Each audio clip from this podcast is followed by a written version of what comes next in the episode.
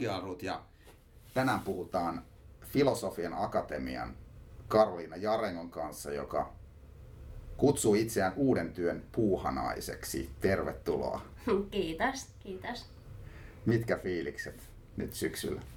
No oikein hyvät fiilikset. Syksy on, mä tykkään syksystä. Syksy on jotenkin tosi voimakas sellainen vuoden aika kesän jälkeen. Tavallaan luonto menee nukkuun, mutta sitten tulee sellainen mieletön energiaboosti ja lähdetään tekemään hommia kesälomien jälkeen. Mä, nyt on hyvät fiilikset, kiitos. No niin, loistavaa. Ja teillä oli itse asiassa kymmenvuotisbileet Filosofian Akatemialla.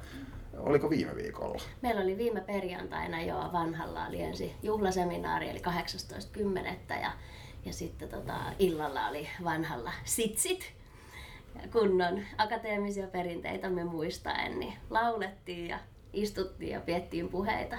Oli hyvät bileet, kiitos. Joo. Onko ollut alusta asti mukana? Mä oon ollut alusta saakka mukana. Joo, Lauri Järvilehto oli kyllä semmoinen, meitä on niinku kuusi perustajaa, mutta kyllä Laurille pitää antaa ihan ylivoimainen vetovastuu siinä, että hän oli sellainen primusmoottori, muuten ei olisi tullut mistään mitään, mutta joo, silloin ruvettiin kymmenen vuotta sitten miettimään, että voisiko myydä filosofiaa yrityksille tai että voisiko jotenkin, siinä oli niin kuin monta motiivia, että yksi oli ihan rehellisesti sanottuna se, että voitaisiko me jotenkin taata itsellemme aito akateeminen vapaus, että jos tekisi osan viikosta niin, että palvelisi maailmaa sen oman filosofisen osaamisen ja ymmärryksen kautta ja sitten osan viikosta pystyisi tutkimaan ihan mitä haluaa ja nöräämään niin, kuin niin paljon kuin sielu sietää. Ja sitten toinen sellainen selkeä motiivi oli myös se, että et jotenkin kun meitä oli niin kuin joukko tällaisia nörttejä, jotka oli kiinnostunut itsensä kehittämisestä ja älykkäistä työtavoista ja sisäisestä motivaatiosta ja, ja tämän tyyppisistä teemoista, niin jotenkin kun tajus, että miten valtava gappi on, että jos jossain tehdään niin kuin merkittävää tutkimusta, niin kymmenen vuotta saattaa olla ennen kuin se valuu suomalaisen työelämän hyödyksi. Niin se, että hei me halutaan tuohon niin rakentaa silta, että koska me ollaan kiinni siinä tutkimuksessa. Osa meistä tekeekin sitä, ihan sitä huippututkimusta itse, ja sitten kaikki seuraa ja, ja niin kuin laajasti seurataan e, omien tieteenalojemme siellä tapahtuvaa tutkimusta, niin sit, jos me oltaisiin myös kiinni suomalaisen työelämän kehittämisessä, niin me voitaisiin tuoda heti kaikki tavara sieltä suomalaisen työelämän hyödyksi. Si- siinä on niin Filosofia-akatemian perustamisen lähtökohdat miten ne toteutuu sitten käytännössä, kun laitatte, laitoitte firman pystyyn, niin oliko hirveä pettymys vai olette pystynyt mielestäni lunastamaan ne teidän alkuperäiset ajatukset siitä, miten tämä homma eteni? No tieteessä me ollaan kyllä kiinni. Yhä edelleen se sama semmoinen nörtti-eetos on toimistolla. Nythän meillä on duunissa myös ihmisiä, jotka ei ole ihan niin tieteellisesti orientoituneita ja sitten he ehkä vähän naureskelee sille nöräämiselle, mutta kyllä se on niinku tiivis osa sitä ja jatkuvasti käydään debattia ja korjataan omia käsityksiä. Me tällä niin te- tieteen perusprinsiipit elää siellä. No sitten taas siihen, että kuinka moni pystyy tekemään vaikka aitoa tutkimusta kaksi päivää viikossa, niin siinä on sitten ehkä tapahtunut työnjakoa, että osa porukkaa, esimerkiksi nyt Frank, hän tekee, Frank Martela tekee ensisijaisesti sitä omaa akateemista uraa ja sitten toissijaisesti FAta, kun taas mä itse esimerkiksi, niin mulla on ollut väikkärikin tuossa tota, pöytälaatikossa monta vuotta. Nyt itse asiassa avasin sen projektin uudestaan, että saa nähdä mitä sille tapahtuu. Mutta on tavallaan niin ha- hajautunut, että osa jengiä on osittain yliopistossa sit töissä, tekee väitöskirjaa, postdockia, opettaa Ää, ja sitten osa taas ei ole ollenkaan yliopistossa kiinni, mutta sitten taas niin meidän talon sisällä seuraa sitä tieteellistä tutkimusta. Et kyllä siinä tapauksessa, siitä näkökulmasta niin kyllä se oli niin idealistinen ajatus se, että joo, joo, että tehdään, niin kuin, tutkitaan ihan mitä meitä huvittaa niin kuin pari päivää viikossa ja muutama päivä viikossa riittää ikään kuin tätä suomalaisen työelämän kehittämistä. Että eihän se sillä mene, se imasee sit mukaansa ja asiakkailla asiakkaiden tarpeet ja, ja hommaahan on vaikka kuinka paljon. Että kyllä että tota, ei ihan niin kuin mennyt unelmien mukaan, mutta kyllä nyt ainakin omasta puolestani sanoisin, että on tämä ollut myös ihanampaa kuin mä luulin, että tämä voisi olla. Että kyllä tämä on mulle itselleni ainakin ihan ylivoimaisesti maailman paras työpaikka miltä työelämä nyt näyttää kymmenen vuotta perustamisen jälkeen? On se muuttunut oikeaan suuntaan. Sinä tiedät sen myös. siis, että onhan tässä tapahtunut ihan järjettömän suuri muutos. Ja kymmenen vuotta sitten ei oikein kukaan puhunut sisäisestä motivaatiosta, työnimusta, ehkä muutamia jotain juttuja alkoi olla esillä. Itseohjautuvuudesta ei vielä puhuttu mitään. Psykologinen turva on sellainen termi kanssa, joka on ihan paris vuodessa tullut kaikkien huulille. Tunnetaidot, siis valtava muutos on itse asiassa tapahtunut nimenomaan viimeisen kymmenen vuoden aikana. Että suomalainen työelämä on minun mielestäni siirtynyt asioiden johtamisesta ihmisten johtamiseen tai siitä keskustelemiseen ja työn merkityksellisyys noteerataan ihan eri tavalla tärkeäksi asiaksi. Voidaan varmasti ajatella, että teillä on iso rooli siinä. Ainakin siis tiettyjen asioiden Joo. popularisoinnissa, niin te olette mun mielestä pärjännyt tosi Kiitos. hyvin. Kuin myös. Tässä kaksi soturia niin. hymistelee keskenään. Monesti sitä joutuu tarkastelemaan itseään sitten myöskin aika kriittisesti, niitä omia, omia toimintamalleja, eikä ainoastaan ajatella, että kaikkien muiden pitää ympäristössä muuttua. Se on ihan totta. Se on ikävää. Sä oot tällä hetkellä niin eri roolissa kuin vähän aikaa sitten, Joo. eli et ole enää toimari. Me tehtiin tota viime keväänä, niin, niin, tai virallisesti vasta elokuun alusta, niin meillä aloitti Joonas Kiminkin toimitusjohtajana, ja nyt tota, mun titteli on sisältöjohtaja, eli perusidea on se, että Joonas hoitaa ihmiset, rahat ja operaatiot ja minä hoidan sisällöt. Totta kai ne limittyy ja lomittuu ja tietysti meillä on tosi voimakas itseohjautuvuuden aste organisaatiossa, että kaikki osallistuu totta kai kaikkeen, mutta tota, tehtiin jo sellainen ja, ja siellä, siellä on tietenkin monia asioita taustalla, mutta ehkä sitten sellainen suurin driveri oli minun sisäinen motivaationi. Pitkään niin kuin tutkiskelin sitä, että mitäs pitäisi tehdä isona ja ja tota, ei ollut helppo päätös todellakaan, en mä sitä sano, että mä oon ollut alusta saakka mukana ja mulla on tosi vahva omistajuuden kokemus ja vastuunkokemus ja, ja näkemys siitä, että mitä FA on ja mitä sen pitäisi olla. Mutta tota, niin kuin mä sanoin, niin meillä on tosi vahva itseohjautuvuus. Jos tälleen, kato mä heti rupean, äh, sä oot kyllä ihmetyyppi, kun sä tälleen haastattelet, että ihminen ruvetaan höpisee kaikkea kauhean avoimesti. Mutta mä, mä oon oikeastaan siis sitä mieltä, että kun me halutaan kasvaa, ei niinku ihan vaan kasvamisen halusta, vaan siksi, että tarkoituksena on muuttaa maailmaa, siis että sen impaktin tähden. Ja mitä suurempi filosofian akatemia on ihan ihmismääräisesti, niin sitä enemmän me pystytään vaikuttamaan asioihin. Se on tietyllä tavalla haastavaa, että jos on johtajana ihminen, jolla on hirveän tarkka näkemys siitä, miten kaikkien asioiden pitäisi mennä, ja sitten samaan aikaan halutaan luoda sellainen organisaatio, joka jonka toimintamalli on vahvan itseohjautuva, niin musta ehkä tuntui siltä, että mä aloin olla niin kuin liian, tai että mä olin niin kuin tulppana tavallaan sille kasvulle, tiedäkö?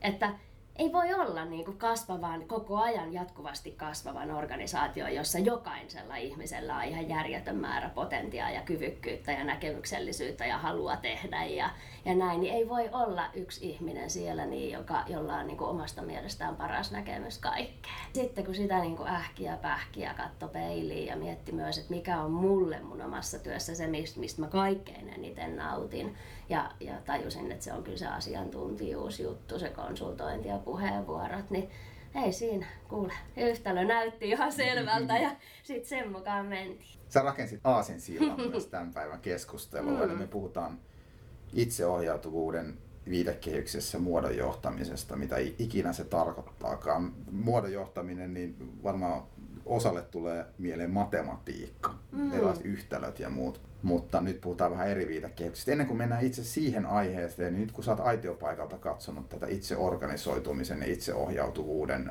niin kuin nousua sieltä, mm. sieltä nollasta sitten kaikkien huulille, niin mikä fiilis sulla tällä hetkellä on, että missä Suomi makaa sen osalta? Suomessa on tartuttu tosi pontevasti itseohjautuvuuden teemaan. Siis tietysti mä en ihan hirveästi viipota maailmalla, mutta sen, minkä, minkä viipotan ja kuulen ja, ja miten niin kuin muualla mennään, niin mun käsitys on se, että Suomessa ollaan tosi edistyksellisiä tässä itse ohjautuvien toimintamallien tai itseohjautuvuutta tukevien organisaatioiden rakentamisessa. Mehän ollaan aika flätti yhteiskunta, siis valtaetäisyydet on matalia ja keskinäinen luottamus on vahva. Et meillä on tavallaan sellaisia kulttuurisia ominaisuuksia, että se itseohjautuva toimintamalli ää, istuu tänne aika hyvin. Erityisesti mun mielestä kuntapuolella tai julkisella sektorilla, sanotaan kuntapuolella, on, on napattu kiinni ää, siihen. Ää, siihenkin on varmaan monia syitä kuntapuolella tiedostetaan, tai sanotaan, että kun, kun puhutaan, ja sotepuolelle erityisesti, että jos tulee noin valinnanvapausjutut tai jotain, että se kilpailu- ja asiakaskokemuksella ää, pelaaminen, niin, niin sen niin kuin merkitys nousee ja meillä on aika vahvaa näyttöä siitä, että kun organisaatioissa siirretään asiakasrajapinnassa toimiville ihmisille päätöksentekovaltaa, niin näyttäisi asiakastyytyväisyys ja asiakaskokemus paranevan. Eli siellä on niin kuin nähty se, että okei, tästä me voidaan tehdä. Sitten on taistelu hyvistä työntekijöistä, varsinkin tuolla muualla kuin PK-seudulla, mutta kyllä PK-seudullakin on siis tosi kova taistelu hyvistä työntekijöistä, niin näyttäisi siltä, ainakin osan tutkimusten mukaan, että, että itseohjautuvissa organisaatioissa työtyytyväisyys on korkeampi. Ja sittenhän vielä näyttää siltä, että nuoremmat työntekijät hakee sitä autonomian kokemusta eri tavalla ja myös työn merkityksellisyyden kokemusta, mikä muuten sitten taas tiedetään, että autonomian kokemus korreloi merkityksellisyyden kokemuksen kanssa. Eli, eli si, siinä tota, itseohjautuvuudessa on niin kuin nuo kaksi asiaa, mitä varten kuntapuolella tartuttu. Ja sitten toki niin kuin toiminnan tehokkuus, että jos me pystytään litistämään organisaatioita, poistamaan turhaa, no uskaltaisiko käyttää sanaa byrokratiaa tai mitä tahansa turhaa sellaista, että siirrellään papereita komentoketjussa ylös, alas ja sinne sivulle, niin tota, tietysti sit, sitä kautta voidaan saada kustannussäästöjä. Nämä pätee tietenkin sekä yksityisen että, että julkisen sektorin työpaikkoihin, mutta oma kokemus on se, että kuntapuolella on Suomessa erityisen pontevasti tartuttu tähän teemaan. Mäkin nauraskelin jossain vaiheessa, kun juteltiin tästä itseohjautuvuudesta yhden firman kanssa, niin joka oli mun mielestä aika edistyksellinen firma, että siellä on mm. digitalisaatio ja, ja otettu hyvin haltuun ja on aika moderneja työskentelytapoja, ennen se on, että ei sovi niin kuin meille. Sitten mä näytin jotain, muistaakseni Filosofian Akatemian Facebook-postausta tästä Järvenpään kaupungin hoivapilotista. Mä sanoin, että helvetti, että jos Järvenpään kaupungilla niin kun lähdetään tähän mukaan, niin eikö se pitäisi teille olla myöskin ihan no-brainer? Eihän se tarkoita sitä, että se sopii niin kuin heille, mm. vaan mm. nimenomaan katsotaan, Juuri näin. mitä se voi tuoda ja, ja, sille organisaatiolle. Ja eihän ole olemassa jotain tiettyä tapaa olla itseohja. Tai siis onhan niitäkin toki joku holokratia ja, ja niin. sosiokratia, että ne on sellaisia niin kuin, malleja tai sosiokratiassa on niin kuin tiettyjä toimintatapoja ja, ja periaatteita, joiden mukaan mm. toimitaan tilanteessa. Et, et ennemminkin niin kuin nähdä se jatkumona, jonka toisessa ääripäässä voi olla tällainen totaalisen parvimainen työskentely, jossa kaikilla on täysin yhtäläinen päätöksentekovalta ja sitten on tiettyjä minimaalisesti on jotain tiettyjä pelisääntöjä, joiden mukaan mennään. Ja sitten toisessa ääripäässä on sellainen äärihierarkinen, jossa niin kuin ylempi päättää aina alemman puolesta asioista. Ni, niin oikeat organisaatiothan sijoittuu niin kuin tälle janalle johonkin. Ja se, että mihin kohtaan sijoittuu, niin tai että minkä tyyppistä se itseohjautuvuus kussakin organisaatiossa on, niin sehän riippuu sen työn luonteesta ja onko se vuorotyötä vai onko se tiedätkö, asiantuntijatyötä, missä on ihan sama, että missä päin maailmaa teet tai mihin vuorokauden aikaa tai missä asennossa makaat. Ni, niin, niin että sittenhän se itseohjautuvuus saa hyvin erilaisia muotoja. Sitten se riippuu strategiasta. Kaiken pointtihan on strategian toteuttaminen. Että ei itseohjautuvuus sinällään saa mikä itseisarvo, vaan se on siis keino toteuttaa strategiaa. jos todetaan, että hitsi vielä, että me ei pystytä toteuttamaan meidän strategiaa meidän nykyisellä toimintakulttuurilla tai toimintatavoilla, niin, niin silloin niin pitää miettiä, että no miten me sitten voitaisiin se tehdä. Ja sitten mun mielestä riippuu siis myös ihmisistä. Nyt joku voi sanoa, että onko se vähän höpsö tai niin kuin pitäisi tolleen pehmosia puhut. Mutta kun se ei ole niin kuin pelkästään se, että tulee organisaation muutos, jos kerrotaan ihmisille, että miten uudella tavalla tehdä asioita tai kuka päättää mistäkin, vaan siinä on aika isoista asioista kuitenkin kysymys. ajatellaan vaikka esimiehen näkökulmasta, niin hänen se koko johtajuus, niin kuin miltä se tuntuu, maistuu ja näyttää, niin se muuttuu hyvin, hyvin erilaiseksi. Siis pois asioiden johtamisesta ja päätösten tekemisestä ja vastuunkannosta kohti valmentavuutta, toisen onnistumisen, onnistumisen mahdollistamista. Siis on tosi vaikea prosessi, ei teknisesti, vaan psykologisesti. Ja toisaalta taas työntekijän näkökulmasta oletetaan joku ihminen, jota on vaikka 30 vuotta johdettu niin, että hänellä on kerrottu lähes tasan, niin kuin mitä pitää tehdä seuraavaksi. Ja, ja, ja työ on tehty silloin, kun on toteltu annettuja ohjeita ja 1545 kellokortti pöytään ja himaan. Ja, ja niin kuin, että sitä on elämä. Sillä tavalla ajattelen, että tätä on työ. Mennä kohti tilannetta, jossa hän johtaa yhdessä tiiminsä kanssa heidän yhteistä työtään. Ja he miettivät, mitä uutta osaamista he tulevat tarvitsemaan tulevaisuudessa, jotta yrityksen strategia toteutuu ja miten hän aktualisoi potentioitaan ja kuule intohimo roijua. Niin, niin se on niin, niin täydellisen erilainen tapa olla ja suhtautua työhön ja tehdä asioita ja ajatella asioita ja kantaa vastuuta. Että ei se niinku tapahdu hetkessä. Ja mun mielestä on ihan mahdollista, että joissain tilanteissa se voi on niinku fiksuinta katsoa, että okei, meillä on nyt tämmöisiä ihmisiä täällä töissä. Tavallaan me voitais tota meidän strategiaa toteuttaa vähän itseohjautuvammalla toimintatavalla ehkä paremmin mutta kun nyt katsoo niin kuin Sirkka-Liisaa, Penttiä ja Arja, niin itse asiassa ei ehkä kande. Va- tai sitten jos niin toteat, että niin paljon paremmin me toteutettaisiin tätä strategiaa itseohjautuvalla toimintamallilla, niin sitten on pakko vaihtaa ihmisiä. Mutta se on niinku sellaisen tasapainon hakemista ja miettiä, että mikä on missäkin tilanteessa se kaikkein fiksuin tapa toimia. Eli ei niin, että itseohjautuvuus on itseisarvo, vaan että tapa organisoida työtä on älykäs. On se sitten niinku enemmän tai vähemmän itseohjautuva. Joo. Mä seurannut sitä keskustelua, niin jotenkin tuntuu siltä, että siinä ensivaiheessa, kun mm. alkoi tulla se haippi, yeah. niin ihmisethän ajatteli hirveän fundamentalistisesti, eli tämän tietyn ideaalin, on se sitten mikä hallintomalli tahansa, kannalta, että se on niin kuin joko tai. Nyt jotenkin tuntuu, että niin. pikkuhiljaa ollaan etenemässä siihen vaiheeseen, että me voidaan vähän inspiroitua. Just ja että se ei ole häpeää, että me ollaan vähän niin kuin puoliksi tässä mallissa, Juuri matkalla näin. johonkin. Joo. Kyllä. Niin, niin mä dikkaan enemmän ehkä tästä suuntauksesta, Todellakin. mihin nyt ollaan päästy. Ja onhan se vaatinut varmaan teiltäkin tosi paljon työtä. Että, niin, et... harmaan sävyt. E- elämä on niin harvoin silleen mustaa tai valkoista. Että kyllä se niin kuin viisaus löytyy sieltä harmaan sävyistä. Se ei saa näyttää luotaan työntävältä. Ihan puhtaasti se terminologia, se miten me sanotetaan asiat, niin se voi, jos ajatellaan vaikka joku HR-osaston vetäjä, jolle nyt esitellään tätä, niin, niin se pitää jotenkin tuoda sen ihmisen elämään sellaisilla sanoilla, että ne herättää mielenkiintoa eikä kauhistusta. Okei, nyt ne tuo taas jonkun uuden ismin tähän mun pöytään. Et, et, mulla on jo valmiiksi nämä kolme neljä juttua, mihin mun pitää perehtyä. Ja suomen kieleltä itseohjautuvuus sana on aika vaikea, kun siinä on se itse. Että se, siinä on konnotaatio niin kuin yksilöön.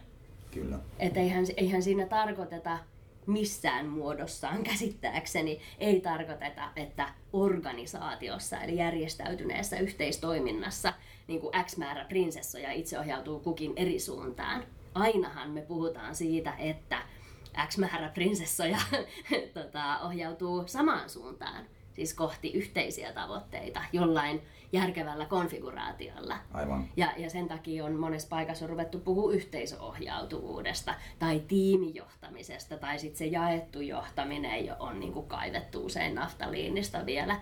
Ää, e, eli kysymys on siitä, että porukka johtaa itse ja yhdessä omaa työtään, eikä niin, että yksi johtaa ja kantaa vastuun ja komentaa ja muut sitten vaan tottelee ja jättää niin kuin aivosan narikkaa muuta osin. Hei, sä oot puhunut paljon muodon johtamisesta, niin niille henkilöille, joille se ei suoraan avaudu, niin voiko sitä terminologiaa vähän avata?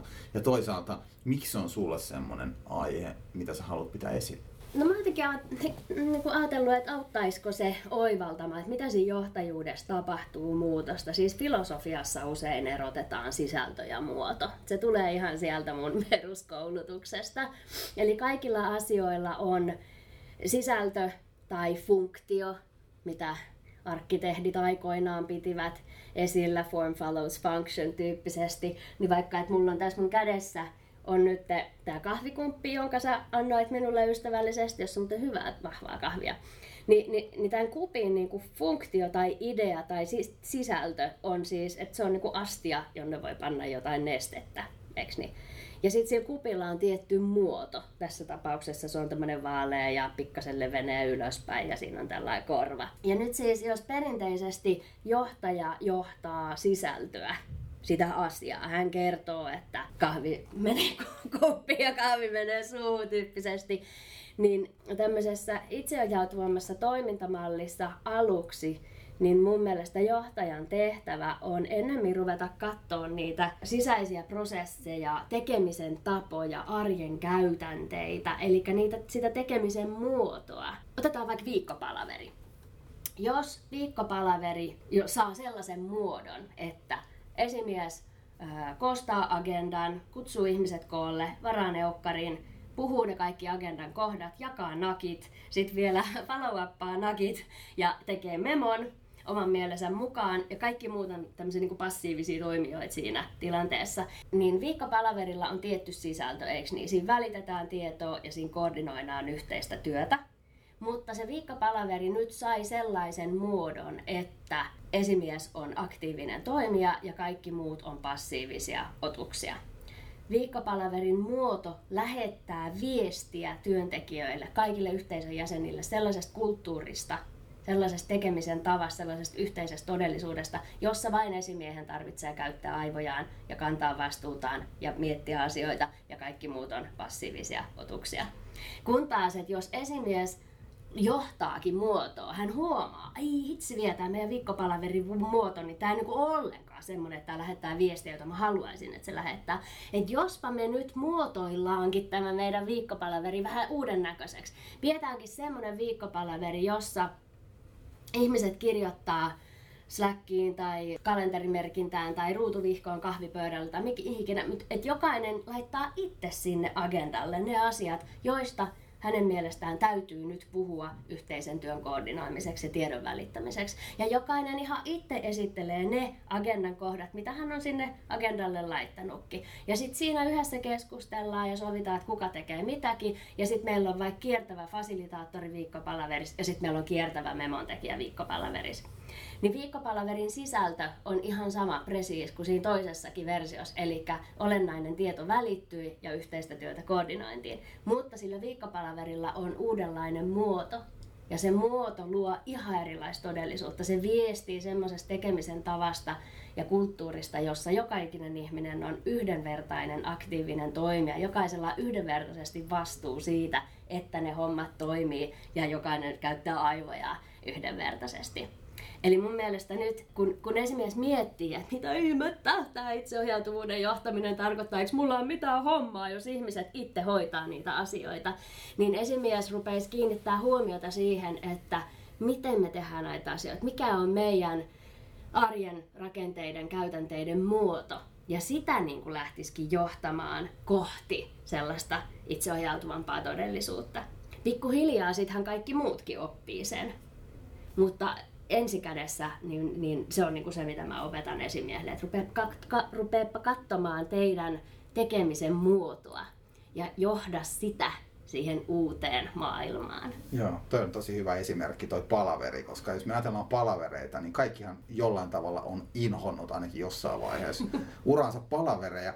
Ja sitten ajattelee sen pomon näkökulmasta, niin sitä saattaa esimerkiksi ärsyttää se, että ihmiset käyttää kannattavia tietokoneitaan, näppäilee kännykkää, niin sehän on vain oire siitä, että se on väärä se muoto. Eli mulle sallitaan, että mä oon aivot narikassa siellä. Tiedätkö kulutan niin. aikaa ja katon kelloa, että milloin tämä loppuu. Kun se on millään tavalla osallistettu niin. siihen toteuttamaan sitä sisältöä. Just niin. Et se juuri syy voi olla just toi, minkä sä mainitsit siellä taustalla. Et minkä takia ihmiset ei anna kaikkeensa tai ole henkisesti läsnä niissä palavereissa. Näinpä, näinpä. Mutta toi substanssiosaaminen on mielenkiintoinen, koska eikö aika usein edelleen Suomessa niin se pomo yrittää tietyllä tavalla legitimoida sen oman asemansa sen substanssiosaamisen kautta. Ja et nimenomaan, että hei, mun pitää tietää vähintään saman, mitä nämä mun työntekijät. Joo. Tunnistatko tämmöistä ilmiöä? Joo.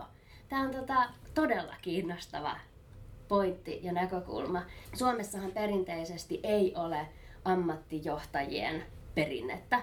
Eli meillä esimieheksi noustaan lainausmerkeissä, kun hoidetaan asiantuntijahommat poikkeuksellisen hyvin. Sitten sä nouset niinku tiimivetäjäksi, sitten esimieheksi, keskijohtoon ylemmäs. Ja johtoryhmissä kiistuu aika pitkälti jengi, joka on niinku aloittanut asiantuntijana. Sama hallituksissa, että mitä Boardman perustettiin 15 vuotta sitten ja se oli ehkä niin kuin ensimmäinen yritys jotenkin konseptoida hallitustyöskentelyn sitä, että mistä siinä osaamisessa on kysymys. Meillä on tosi vahva perinne siihen, että johtajat on erityisen hyviä asiaosaajia.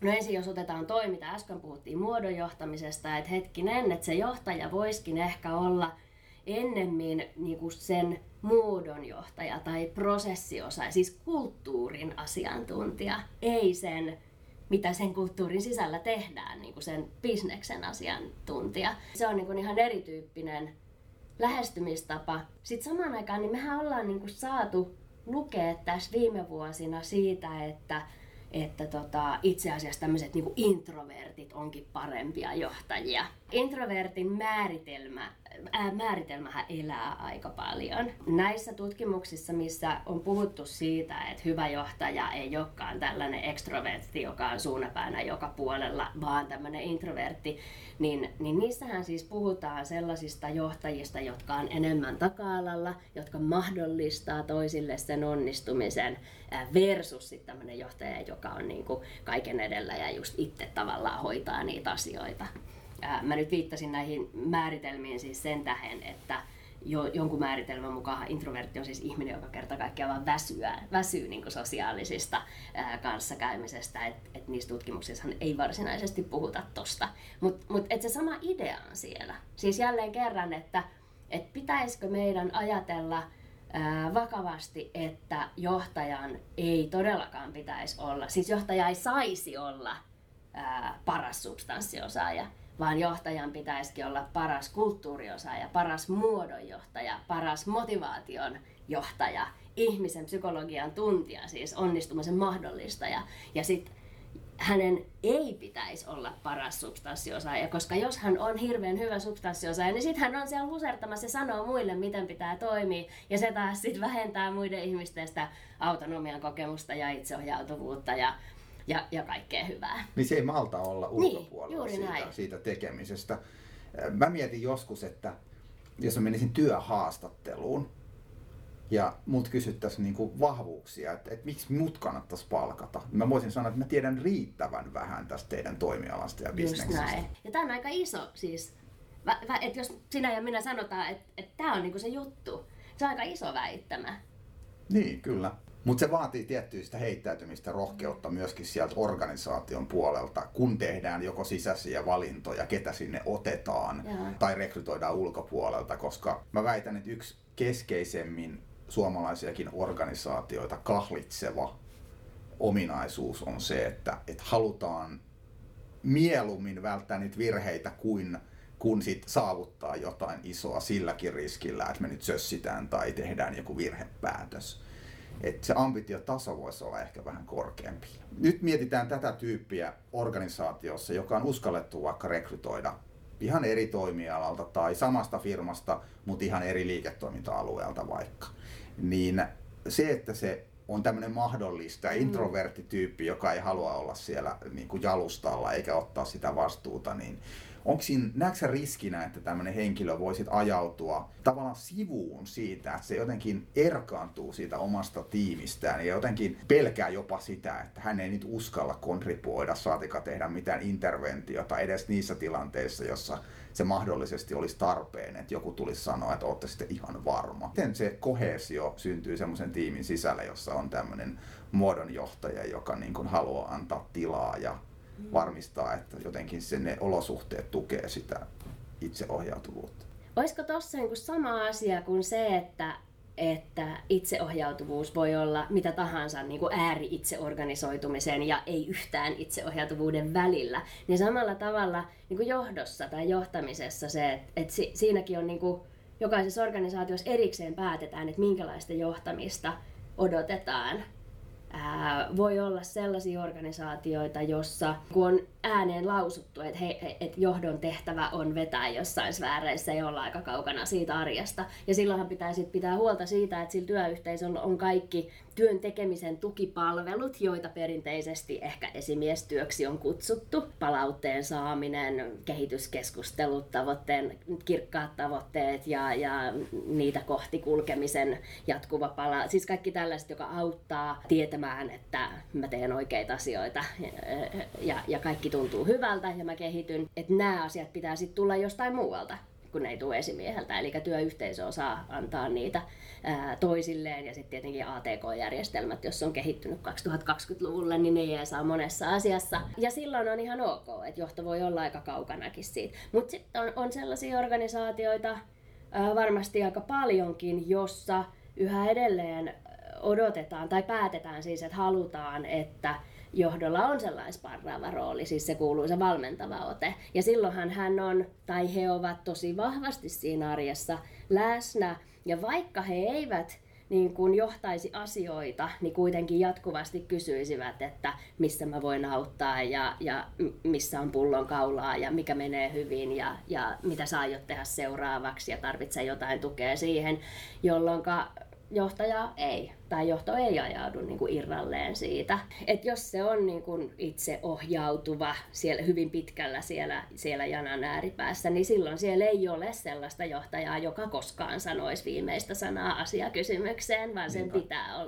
tulla siitä tiimistä joko kokonaisuutena tai sitten niin, että totta kai sen tiimin mm. sisällä pitää olla niinku roolitusta sen mukaan, että kenellä on eniten osaamista tai näkemystä johonkin tiettyyn yksittäiseen asiaan liittyen. Mutta voi olla myös toisaalta, että se organisaatio on päättänyt, että hei, me ei olla noin ääripäästä tai itsehoitavuusjanaa, että meillä on yhä edelleen sellainen johtaja, joka sitten kiikun kaakun tilanteissa sanoo viimeisen sanan myös asiasisältöihin. Kyllä, ja sitten on niitä organisaatioita, joissa se johtaja pyrkii olemaan kaukana niin kuin fyysisesti mutta sitä tiimiä johdetaan ulkoapäin annetulla mittareilla. Mä näen, että ne mittarit on sitä muotoa. Ne on just sitä niin, tekemisen kyllä. muotoa, mitä ka- ja se on hirveän voimakas johtamisen väline. Mutta se on vaan ihan eri asia kuin, että saisit siellä itse husertamassa ja niinku heiluttamassa sitä tahtipuikkoa. Se menee osaksi sitä systeemiä. Joo. Mua kiinnostaa sitten myös se, että puhutaan tästä palautteen annosta, etenkin kun tulee nuoria, niin nehän haluaa jatkuvaa palautetta, kun ne saa niillä mobiiliapseiltakin jatkuvasti sitä vahvistavaa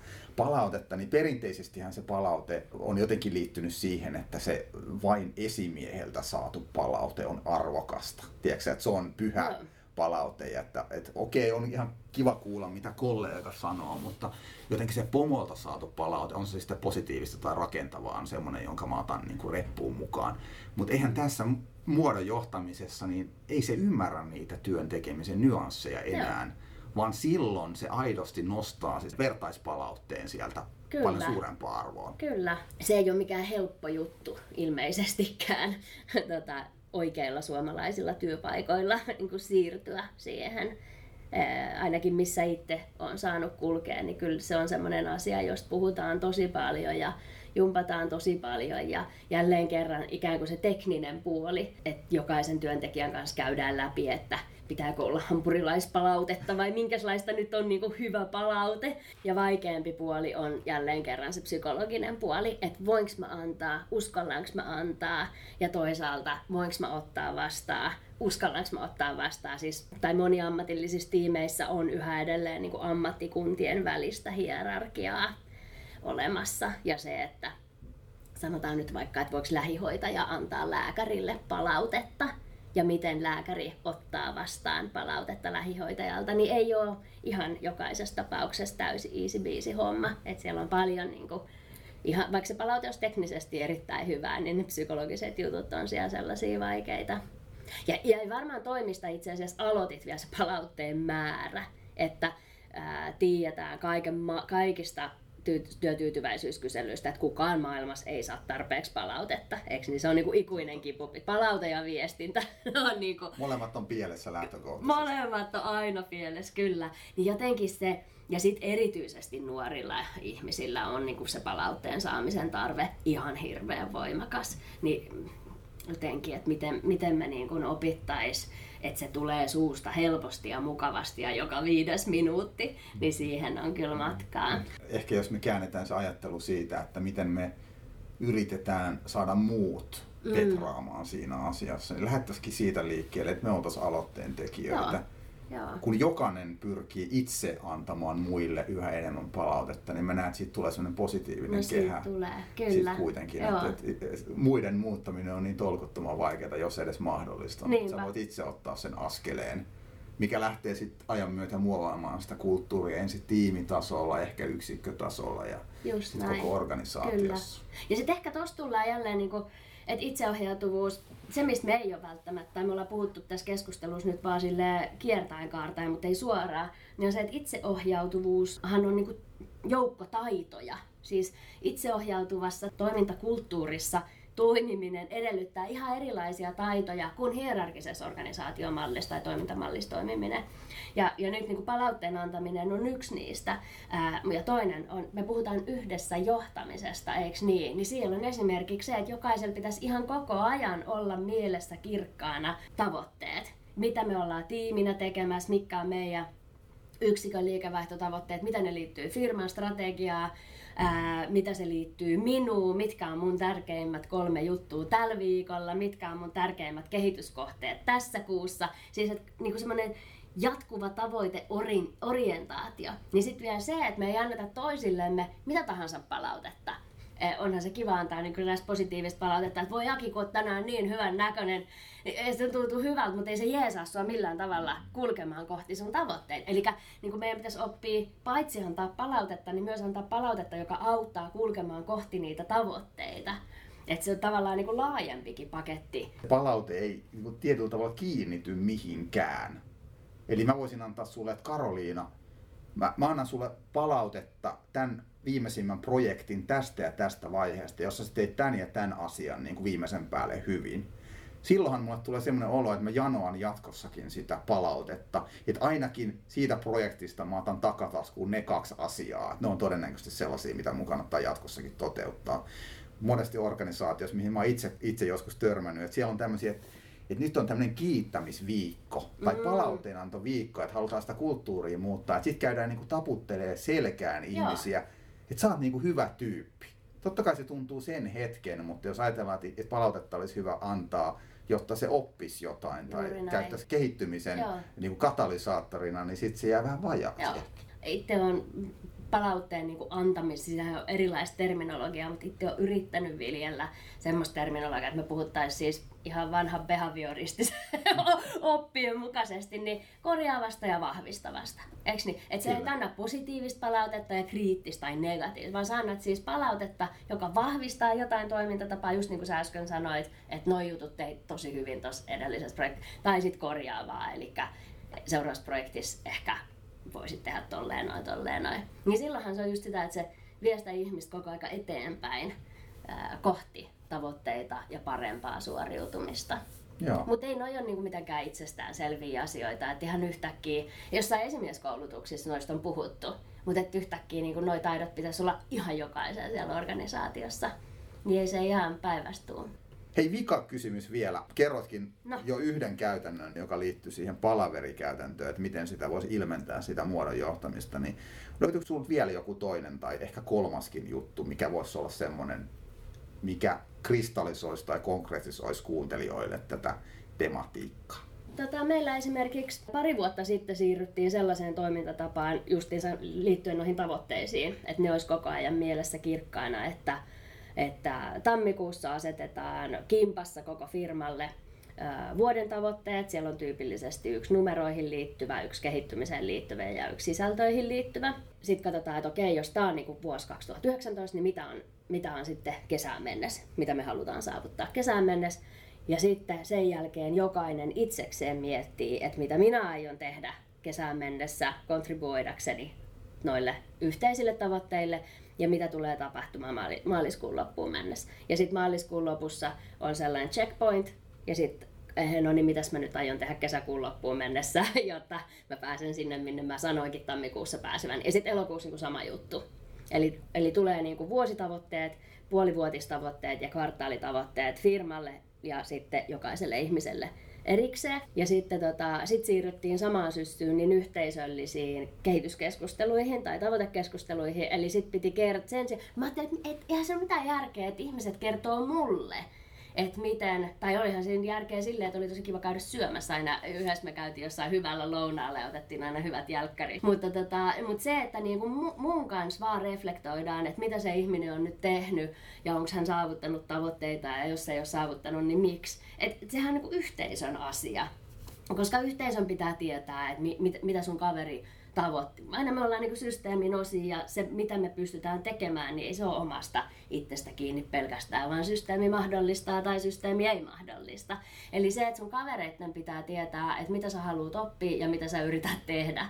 Ja, ja, ja sun pitää tietää, mitä sun kaveri yrittää oppia ja yrittää tehdä. Niin silloin te pystytte niin sitä tekemistä koordinoimaan siihen malliin, että ne mahdollistuvat. Niin siirryttiin siis yhteisöllisiin kehityskeskusteluihin ja se oli aika jännää hommaa. Freimasin sitä aluksi ekaa kertaa vähän jännittyneenä aika pitkäänkin silleen, että no niin, että nyt kokeillaan tällaista ja että kerrot kavereille, että onko päässyt sun tavoitteisiin ja ehkä, että jos et toi, niin, niin miksi et toi ja, ja mikä taas toisaalta niin sun omassa toiminnassa oli sellaista, että, että sä pääsit sun tavoitteisiin ja sitten kaverit voi antaa kommentoida ja sitten myös antaa palautetta, että minkälaista on ollut toimia ää, vaikka et sunkaan on ollut Aki, tosi kiva tehdä töitä, että kun sä oot aina niin pirteä maanantai aamuisin, vaikka jotkut ei oo, mutta sä aina tuut, niin kuin, että et on niin kuin, tosi kiva aloittaa sunkaan, mutta mut sit arvaa mitä, että sä voisit kyllä lopettaa nyt niiden tiedostojen tallentamisen sun omalle tietokoneelle, että laittaisit ne sinne Dropboxiin tai minne ikinä kuuluukaan, että helpottaisi niin kuin vähän tätä meidän yhteisöllä. Ja, ja, ja sitä, että muistakaa olla rakkaudellisia ja ei saa niin kuin liikaa toisen sielua tölviä, että, että sillä nätisti ja fiksusti pitää antaa sitä palautetta. Ekalla kerralla se meni pikkasen ehkä hymistelyksi, mutta sitten tokalla kerralla jo niin kuin selkeästi rakentavammin, mutta myös rohkeammin niin uskallettiin